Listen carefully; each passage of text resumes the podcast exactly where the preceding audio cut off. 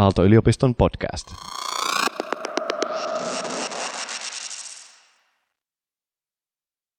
Taloudellisesta eriarvoisuudesta puhuttaessa näkemykset ja johtopäätökset voi olla täysin päinvastaiset riippuen keskustelijan arvomaailmasta ja poliittisista kannoista. Elias, mitä mieltä? Niin, tämä taloudellinen eriarvoisuus, niin se on, se on niin tärkeä asia yhteiskunnassa ja ansaitsee paljon keskustelua, mutta ehkä ärsyttää vähän se, miten löyhästi siitä puhutaan. Että usein puhutaan määrittelemättä sitä, että mistä tässä nyt oikein on, on, on kyse ja sitten toisaalta myös puhutaan ilman minkäännäköisiä faktoja aiheesta. Eli tunnepohjalta ja fiilispohjalta ja näkemyspohjalta mennään ilman, että keskustelu on missään konkreettisessa asiassa kiinni. No se on hyvä, että Aalto-yliopiston podcastissa toivotaan faktapohjaista ja tiedepohjaista päätöksentekoa. Se ei ole varmaan Aalto-yliopiston linjausten vastaista. Oliko sulla muuten Elias tähän liittyen jotain sanottavaa? Niin joo, tähän, tähän tota, nämä mielipiteet ja johtopäätökset, joita tulen esittämään, niin, niin ne ovat ainoastaan minun omiani ja ne eivät liity minun työnantajani millään tavalla. Puttonen ja Vilkkumaa. Vilkkumaa ja Puttonen.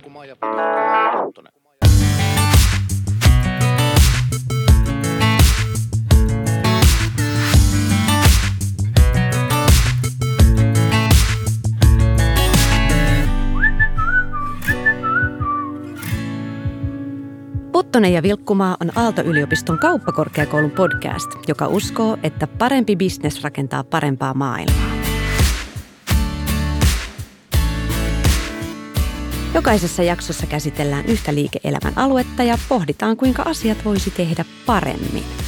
Minä olen Vilkkumaa, Eeva Vilkkumaa. Keskusteluteemana on tänään taloudellinen eriarvoisuus – ja kanssani studiossa ovat rahoituksen professori Elias Rantapuska Aalto-yliopiston kauppakorkeakoulusta sekä ajatuspaja Liberan sisältöjohtaja Tere Sammanlahti. Tervetuloa Elias ja Tere. Kiitokset. Kiitos.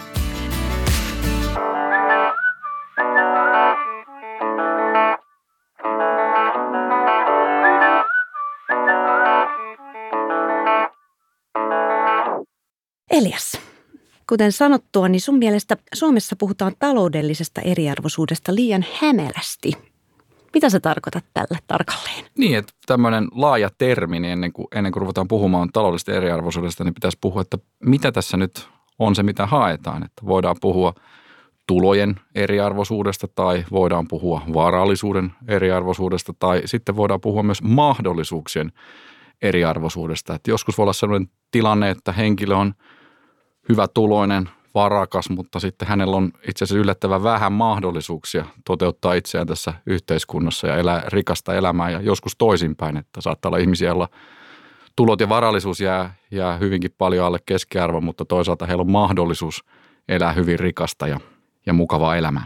No onko tämä mahdollisuuksien tasa-arvo sitten se, joka sun mielestä pitäisi enemmän tuoda keskiöön tässä keskustelussa? Jäädäänkö me liikaa näihin helposti mitattaviin tulo- ja varallisuuseroihin no, kiinni? No, kyllä me ehkä jäädään vähän liikaa. Että jos miettii, että mitä moni ihminen hakee niin kuin elämältä on nimenomaan hyvää elämää ja onnellista elämää, niin niin silloin tavallaan se, se taloudellinen e-, eriarvoisuus tai se paljonko tienaa tai paljonko varallisuutta, niin se on, se on vaan siinä niin kuin yksi häivähdys, että jos – jos henkilöllä on sellaisia harrastuksia, jossa hän, hän pääsee nauttimaan ja toteuttamaan itseään, jotka eivät ole kovin kalliita tai, tai sitten pääsee nauttimaan näistä asioista niin kuin julkisen sektorin palvelutuotannon kautta hyvin pitkälti, niin silloin se tilanne ei välttämättä ole niin huono kuin mikä se saattaisi olla, jos, jos katsotaan ihan, ihan mittareita, että paljonko henkilö tienaa suhteessa keskiarvoon tai paljonko henkilöllä on varallisuutta suhteessa keskiarvoon.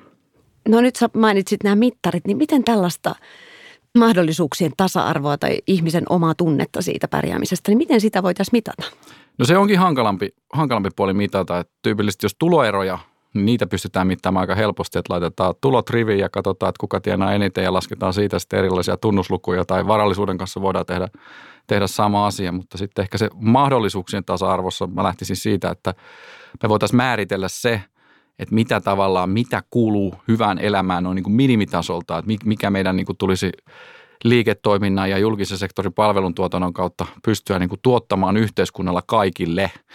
Ja varmaankin moni olisi niissä samaa mieltä, että terveellinen ravinto ja hyvä uni ja, ja paikka, jossa asua ja, ja, ja hyvät läheiset ihmissuhteet ja mahdollisuus harrastaa ja mahdollisuus toteuttaa itseään, niin, niin, niin tämä onkin tosi paljon vaikeampi mitata ja ehkä sen takia juuri sitten me jumittaudutaan tällaisiin asioihin, mitä pystytään laskemaan ja asioita, mitä voidaan niin kuin tiivistää yhteen lukuun. Mm. Näin varmasti on. No sä puhuit tästä niin kuin mahdollisuuksien luomisesta ja muusta ja usein näitä ehkä näistä mittareista puhutaankin tai niihin jäädään kiinni, näihin helpompiin mittareihin, koska niitä käytetään jotenkin poliittisten valintojen tai toimenpiteiden tukemisessa. Niin tämäkö on se ongelma, politiikka? No politiikka se on tietenkin se on yhteisten asioiden hoitamista ja siellä, siellä ei pystytä ehkä semmoiseen samanlaiseen dialogiin ja semmoiseen samanlaiseen täsmällisyyteen ja samanlaiseen analyyttisyyteen, kun koskaan ei saisi sanoa mitään, mikä, mikä saattaisi pelottaa äänestäjiä pois. Mutta annetaan niin kuin ihan konkreettisena esimerkkinä, että me puhutaan vaikka taloudellisesta eriarvoisuudesta ja sitten, sitten kipristetään se onkin tämmöiseen muuttuja, että miehen euro on, on naisen 80 senttiä työelämässä, niin okei, näin voi olla keskiarvomittareilla ja näin, näin varmasti onkin noin niin kuin suurin piirtein Suomessa. Mutta ehkä niin kuin tärkeämpää se keskustelu olisi mennä niin kuin taso syvemmälle, eli miettiä, että mistä tämä johtuu. Että tavallaan se vertailu, että euro versus 80 senttiä, niin se on, se on täysin niin kuin merkityksetön, mutta silti tämän, tämän tyyppistä dialogia niin kuin poliittisessa debatissa käydään. Ja niin kuin tärkeämpää olisi ymmärtää, että niin kuin ne vaikutusmekanismeja, mitä esimerkiksi kollegat on tutkinut, niin löytänyt tällaisia, että, että se naisten – tulotaso heikkenee oleellisesti perheen perustamisen myötä ja nimenomaan siinä vaiheessa, kun työelämässä pitäisi painaa kaasua, jos siellä haluaa edetä ja, ja sitten korkeammille palkkatasoille, niin, niin tyypillisesti lastenhankinta ajoittuu juuri niihin vuosiin. Ja sitten siitä voidaan mennä sitten askel eteenpäin ja miettiä, että okei, jos tämä on niin se syy tai tämä on yksi pääsyy, niin onko tämä nyt sellainen asia, että me hyväksytään tämä yhteiskunnassa niin valintana – vai sitten onko tämä sellainen asia, että tähän pitää jotenkin dogmaattisesti poliittisella päätöksenteolla puuttua. Et, et monesti näkee, että on myöskin sellaista aika epäälyllistä keskustelua, missä niin kuin sanotaan, että näiden kahden ryhmän välillä on vaikkapa palkkaepätasa-arvo. Ja sitten siihen vedetään yhtäläisyysmerkit ja sanotaan, että tämä on syrjintää ymmärtämättä niitä mekanismeja siellä taustalla. No mutta Elias, kyllähän nämä mekanismit, eikö ne ole kuitenkin ymmärretty, jos miettii perhevapaa-uudistuksia, niin onhan siellä sen perhevapaa-uudistuksen ympärillä olevan keskusteluyhteydessä puhuttu nimenomaan tästä, minkä sanoit, että kyllä kun se, kyllä se puhutaan, kyllä se puhutaan niin. mutta, mutta se, miten vähän faktoja näissä keskustelussa mm. on, miten vähän tutkimukseen perustuvia faktoja näissä keskustelussa on, vaikka niitä faktoja on mm. hyvinkin paljon, niitä faktoja on suomalaisesta kontekstista, niin, niin, niin tätä mä toivoisin siihen enemmän siihen keskusteluun, että ymmärretään ne mekanismit, käydään niiden faktojen kautta se keskustelu ja sitten vasta ruvetaan puhumaan, että onko tämä se politiikka, mitä halutaan tehdä. Eikä vaan pyöritä se levyä, että eriarvoisuus, eriarvoisuus, eriarvoisuus on lisääntynyt, eriarvoisuus on lisääntynyt. Siitä, siitä pitää päästä eteenpäin. Mm. Tere, onko sulla tähän jotain lisättävää? Täytyy muistaa, että kun mennään politiikkaan, niin politiikka ohjaa kuitenkin aina aatteet. Ja, ja tuota, aatteiden mukana tulee tietynlaiset agendat. Ja jos me nyt ajatellaan ihan vaan onnellisuutta tai tai onnellisuuden eriarvoisuutta, niin, niin Suomi on kuitenkin vuosittain maailman kärkiluokkaa siinä, kuinka onnellisia ihmiset. Me ollaan hyvin kiistatta yksi maailman onnellisimmista, ellei jopa onnellisin kansa. Ja sitä jaksetaan niin aina juhlia. Aina kun ne mittaukset tulee, niin sitä, sitä ollaan tosi ylpeitä, että me ollaan niin onnellisia suomalaisina. Ja sitten palataan heti siihen samaan vanhaan poliittiseen puheenparteen, missä Suomessa on niin isot, tai Suomi eriarvoistuu ja täällä ollaan niin onnettomia ja sitten me tarvitaan niitä, näitä ja noita korjausliikkeitä, jotta suomalaisista voitaisiin tehdä vieläkin onnellisempia. Niin aina välillä herää niin kysymys, että miten nämä voi olla eri päivinä tai jopa muutamana peräkkäisenä tuntina nämä viestit näin erilaisia silloin, kun siihen asiaan sotketaan politiikka. Joo, no se politiikka toki on, niin kuin sanoit, niin näitä arvovalintoja. Tämä olikin mm. hauska, että tästä tuli nämä aatteet ja arvot ja sitten toisaalta nämä nämä faktat. Ja tämä onkin ehkä hyvä, että tunnistettaisiin sitten molemmat puolet, eli otettaisiin se, mitä tutkimuksesta saadaan irti, mutta samalla tunnistettaisiin, että moni asia tässä ehkä taloudellisen eriarvoisuuden keskustelussa kuitenkin loppujen lopuksi on arvokysymyksiä ja maailmankatsomuskysymyksiä. Kyllä. Niin mikä olisi se niin kuin optimaalinen tapa yhdistää nämä kaksi keskustelua? No, ensimmäisenä se, että poliittisen päätöksenteko otetaan niin kuin tieto, paras mahdollinen tutkimustieto tiiviimmin mukaan. Että nyt, nythän niin kuin esimerkiksi lainsäätäminen menee, menee aika pitkälti niin, että se laki kirjoitetaan valmiiksi ja sitten sinne häthätää kutsutaan joku kommentoimaan ja, ja, ja sitten sillä ei ole niin mitään merkitystä siinä, siinä säätämisprosessissa. Että ehkä niin kuin enemmän, enemmän toivoisi sitä, että olisi niin kuin tietoon perustuvaa lainsäädäntöä ja, ja ei ainakaan sellaista, missä mennään dogmaattisesti kaikkea tutkittua tietoa vastaan. Ja tällaistakin, tällaistakin lainsäädäntöä valitettavasti joskus kiireellä tehdään. Niinkö? Onko sinulla joku esimerkki No tästä? esimerkkinä oli tämä, se onneksi pysähtyi, mutta että tässä koronakriisin aikana niin sanottiin, että nyt, nyt tarvii turvata kaikille kansalaisille mahdollisuus saada niin kuin halpaa lainaa, jotta pystytään tämä korona aiheuttama talouskupru tasottamaan. Ja sitten oltiin säätämässä hirveällä kiireellä lakia, että 10 prosentin korkokatto kaikkiin kulutusluottoihin. No se, jos tämä olisi mennyt läpi, niin sehän olisi aiheuttanut sen, että suuri osa ihmisistä ne olisi voinut saada minkäänlaista lainaa minkäänlaisella korolla. Ja se ei välttämättä ollut se, mitä haettiin.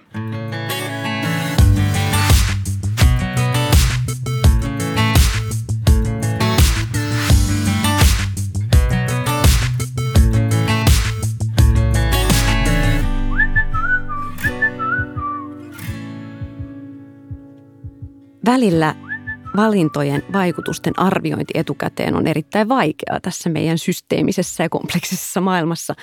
Nyt kun usein faktoina esitetään sellaisia asioita, jotka on kuitenkin hieman spekulatiivisia, esimerkiksi mikä vaikutus jollain tietyllä toimenpiteellä olisi taloudellisen eriarvoisuuteen, niin mikä tämmöisessä tilanteessa se niin kuin faktan rooli on, kun ei oikeasti voida tietää?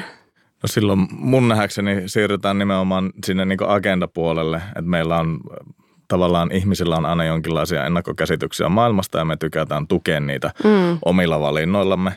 Ja nyt äsken mainitsit tuon, tuon perhevapaa-uudistuksen esimerkiksi. Ja siinähän on hirveän jalo ajatus siitä, että naiset pääsis nopeammin takaisin työelämään ja perheen sisäinen työjako tasottu silleen, että miehet käyttäisi myös enemmän aikaa sitten, sitten tuota jälkikasvusta huolehtimiseen. Ja nyt on sitten esitetty 6 plus 6 plus 6 mallia ja 5 plus 5 plus 5 ja, ja, ja mitä kaikkea. Ja tavallaan näiden mallien esittäjät hyvän tahtoisuudessaan olettaa, että tämä johtaa siihen, että naiset sitten palaa nopeammin työelämään tai naisten tulotaso nousee sen myötä. Ja tosiasiallisesti oikeastaan kukaan ei siinä analyysissä ole vielä mennyt niin pitkälle, että selittäisi, että miten tämä tapahtuu, koska edelleen näissä malleissa olisi miehelle viisi ja naiselle viisi ja sitten yhteisesti jaettavaksi viisi. No kukaan ei edelleenkään pysty sanomaan, että miehet käyttää sitä omaa viittä kuukauttaan sen enemmän kuin ne käyttää nytkään niitä yhteisiä perhevapaita ja etteikö se yhteinen perhevapaa-osuus menisi naisille siitä huolimatta.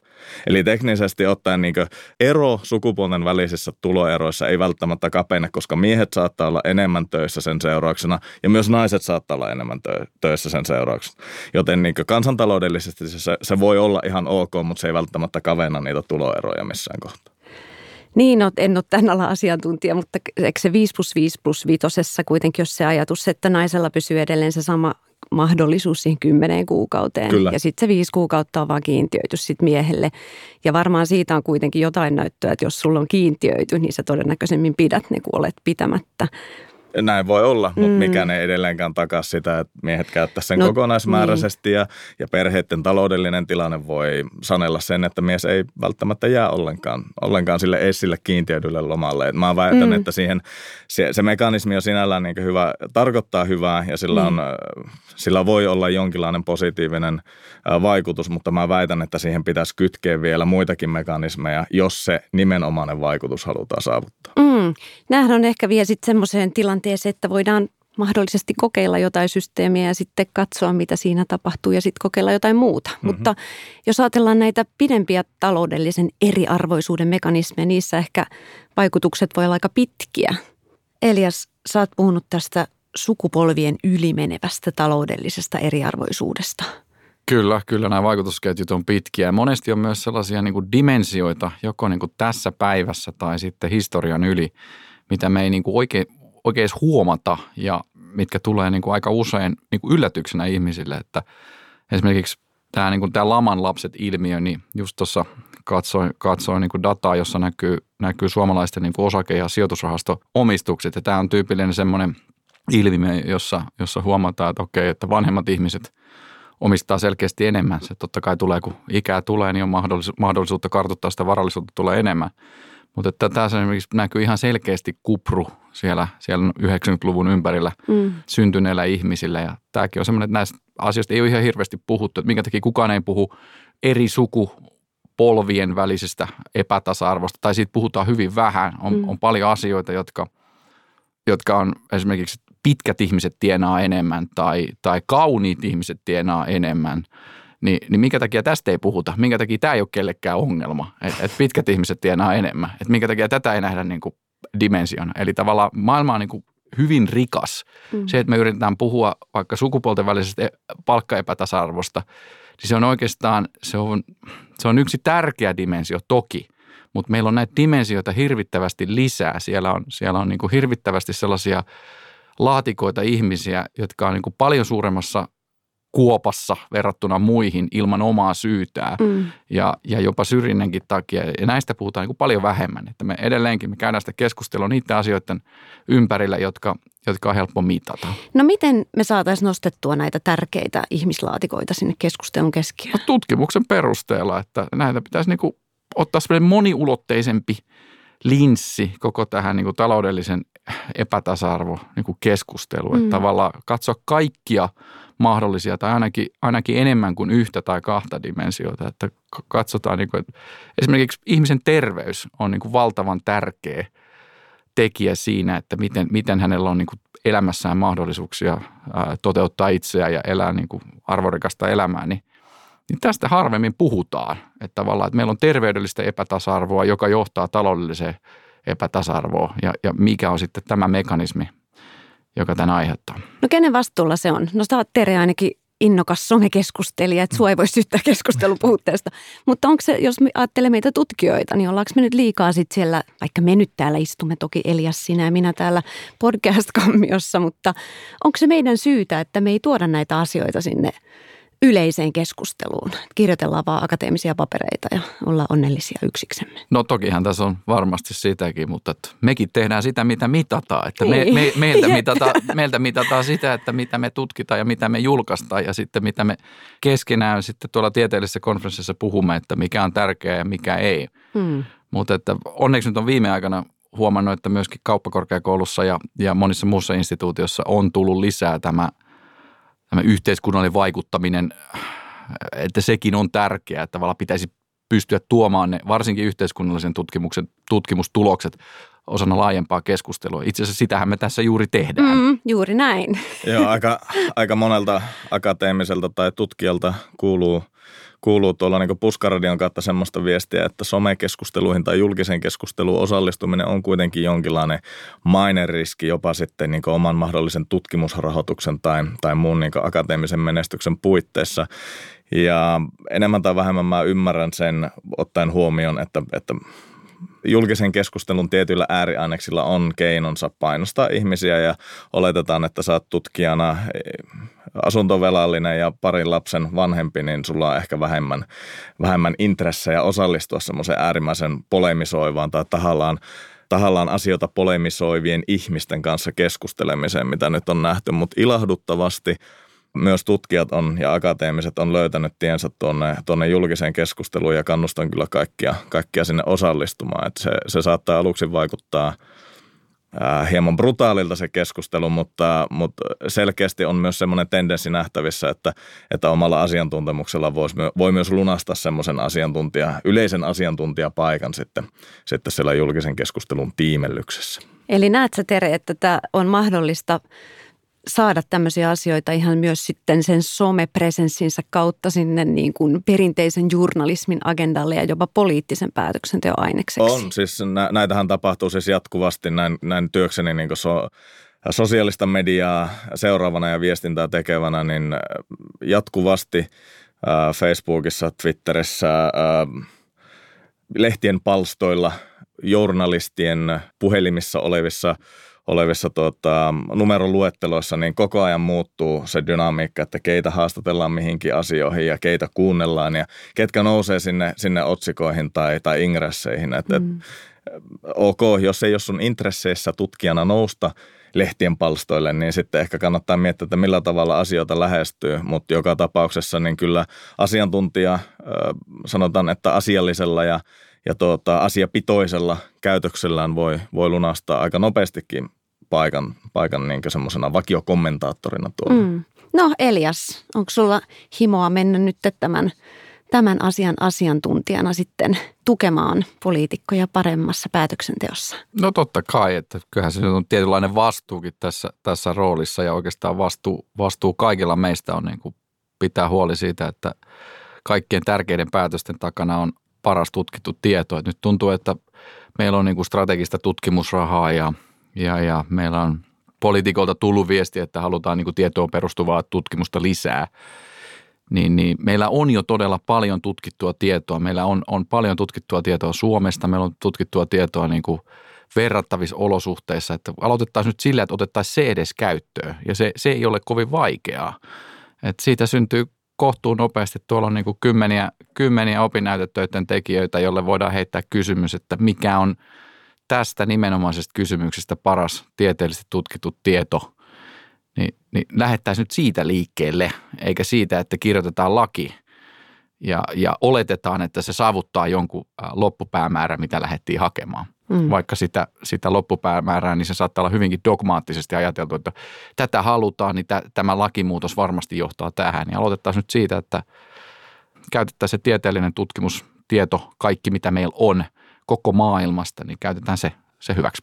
No, niin, Joo, tota, siis sen ajattelin vaan sanoa, että mitä enemmän me käytetään sitä faktatietoa, dataa, hyvää analyysiä politiikan tukena, niin sen helpompi meidän on erottaa nimenomaan ne elementit niistä arvovalinnoista. Ja silloin me päästään näkemään, että mitkä, mitkä ne erot esimerkiksi puolueiden tai, tai poliitikkojen välillä aidosti on. No tämä olisi mun mielestäkin toivottavaa, että olisi niin kuin juuri erillään se faktapuoli ja se arvopuoli kun välillä tuntuu, että tuolla erityisesti ehkä siellä yksinkertaistetussa somekeskustelussa, niin samoista faktoista voidaan tehdä aivan päinvastaiset johtopäätökset riippuen siitä, että kuka on puhumassa. Ja molemmat ehkä esittää sen semmoisena faktana, jota ei voi kumota.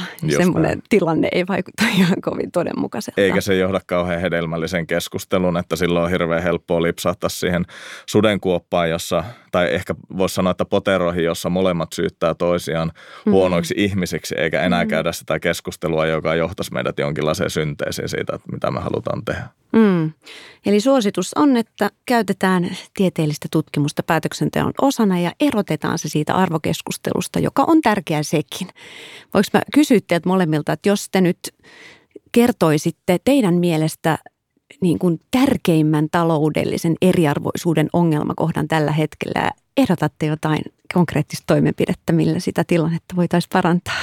Tämmöinen helppo kysymys.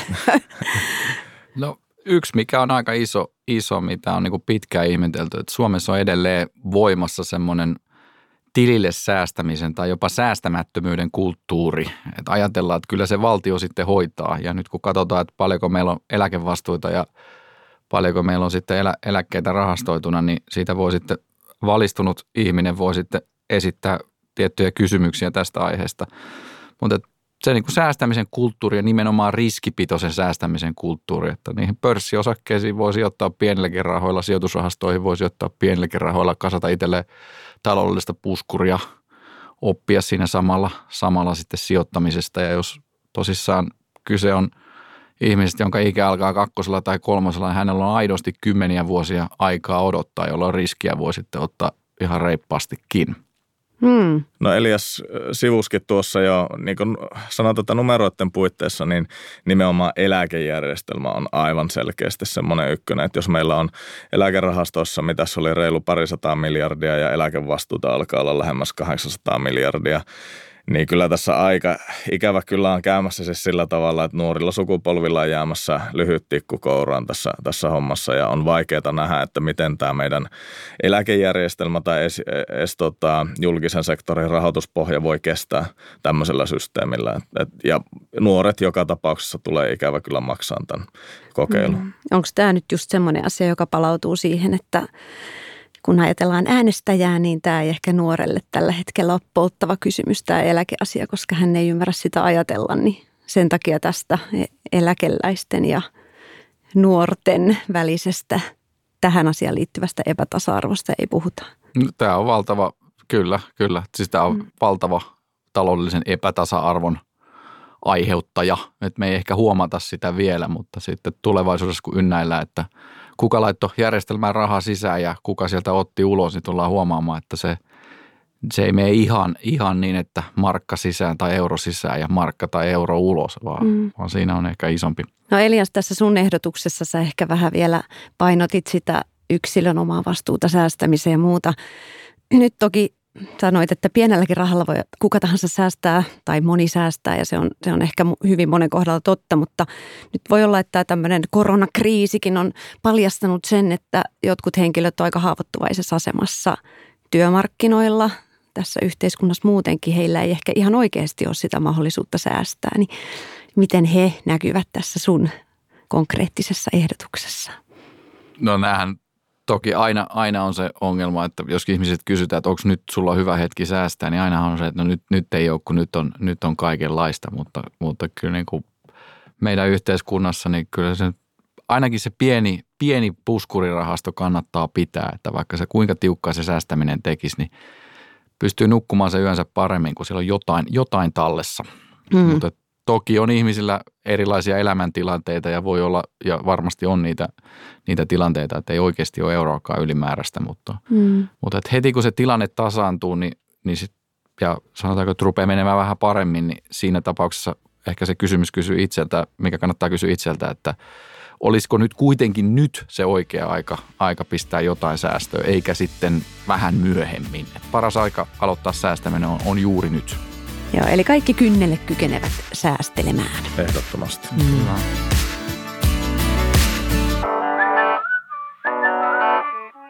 Puttoma... Put, put, Puttonen. Ja vilkkumaa. No Elias, tarvitaanko me taloudellisen tasa-arvojulistus?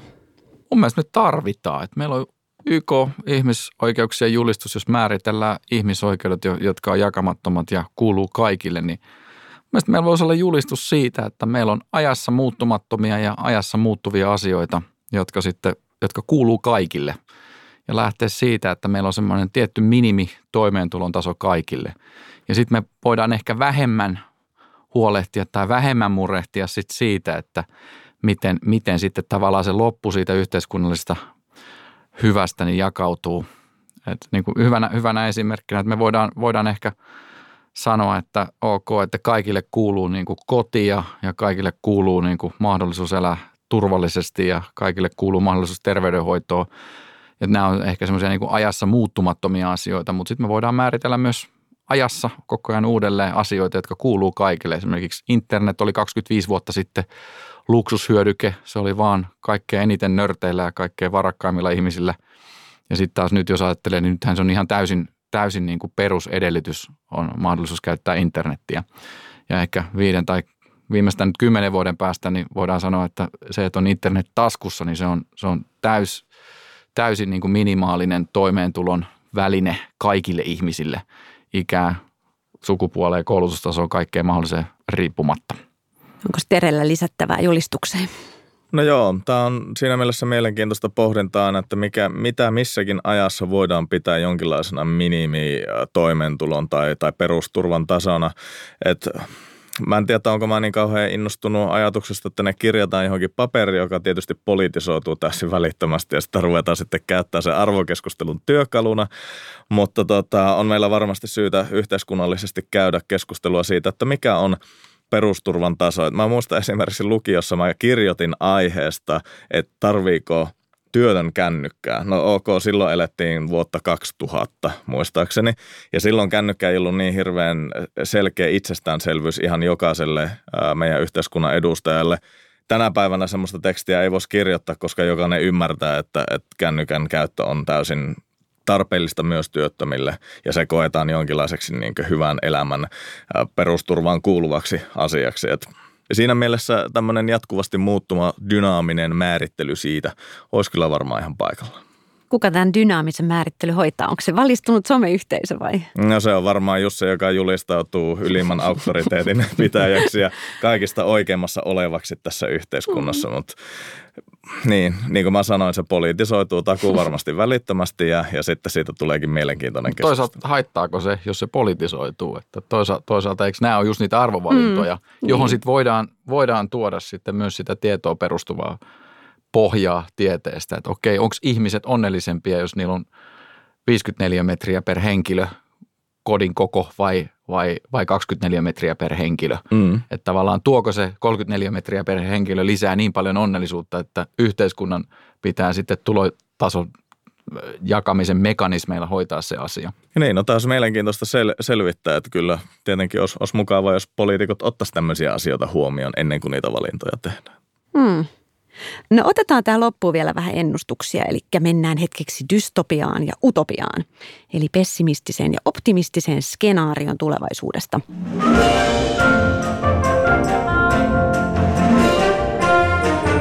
Utopia. Dystopia.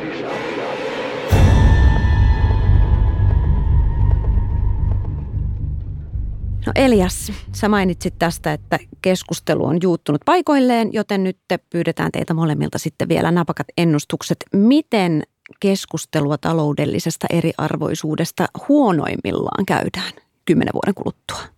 No mä jankataan edelleen sitä, että taloudellinen eriarvoisuus on lisääntynyt tai taloudellinen eriarvoisuus on ongelma ilman minkäännäköistä viittausta asiaan liittyviin faktoihin. Se on, se on mun dystopia. No tuo on niin pakko allekirjoittaa suor, suoraan tuollaisena, että, että jos siihen keskusteluun vielä liitetään se semmoinen demagoginen arvokeskustelu, jossa vastapuoli aina leimataan pahaksi ja, ja kylmäksi ja, ja sortavaksi ja kuristavaksi ja sitten nämä omat näkemykset markkinoidaan jonkinlaisena pelastuksena koko kansalle, niin, niin se on semmoinen niin epäälyllinen positio, johon en, en toivon niin yhteiskuntamme kyllä ajautuvan. Mm. Eli toivotaan, jos tähän dystopiaan ei haluta mennä, niin toivotaan sitten vähän faktapohjaisempaa ja toista kunnioittavampaa keskustelua. Precis. No tästä päästäänkin sitten sinne toiseen puoleen. Mikä on teidän utopistisin visionne siitä, millaista se keskustelu tulevaisuudessa voisi olla?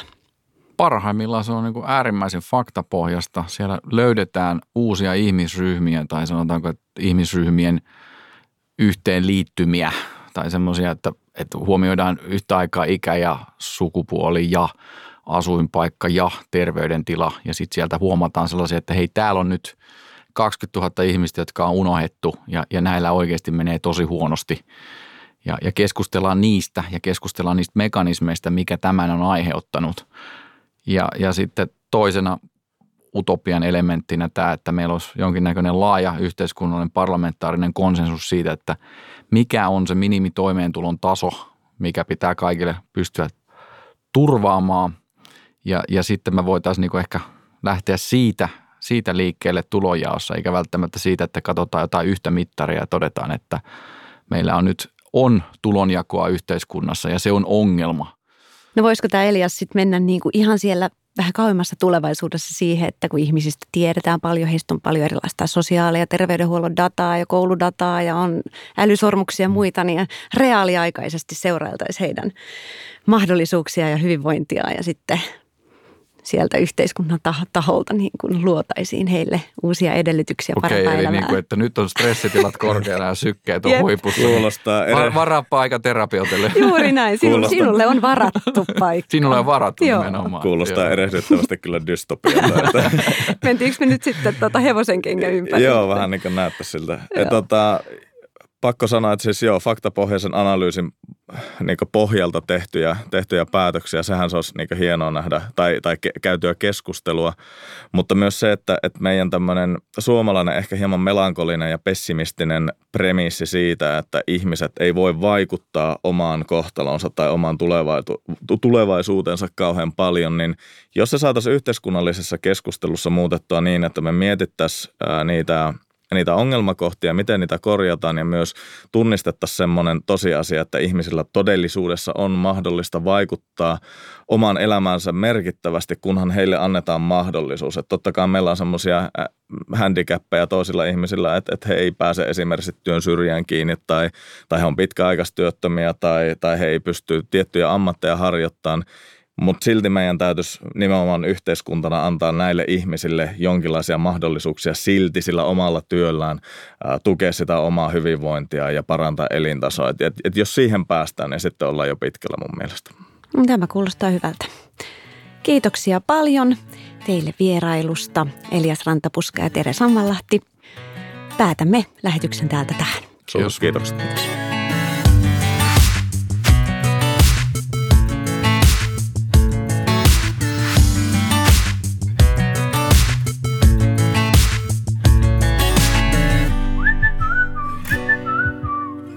Tämä oli Puttonen ja Vilkkumaa. Löydät kaikki jaksot Spotifysta ja Apple Podcasteista.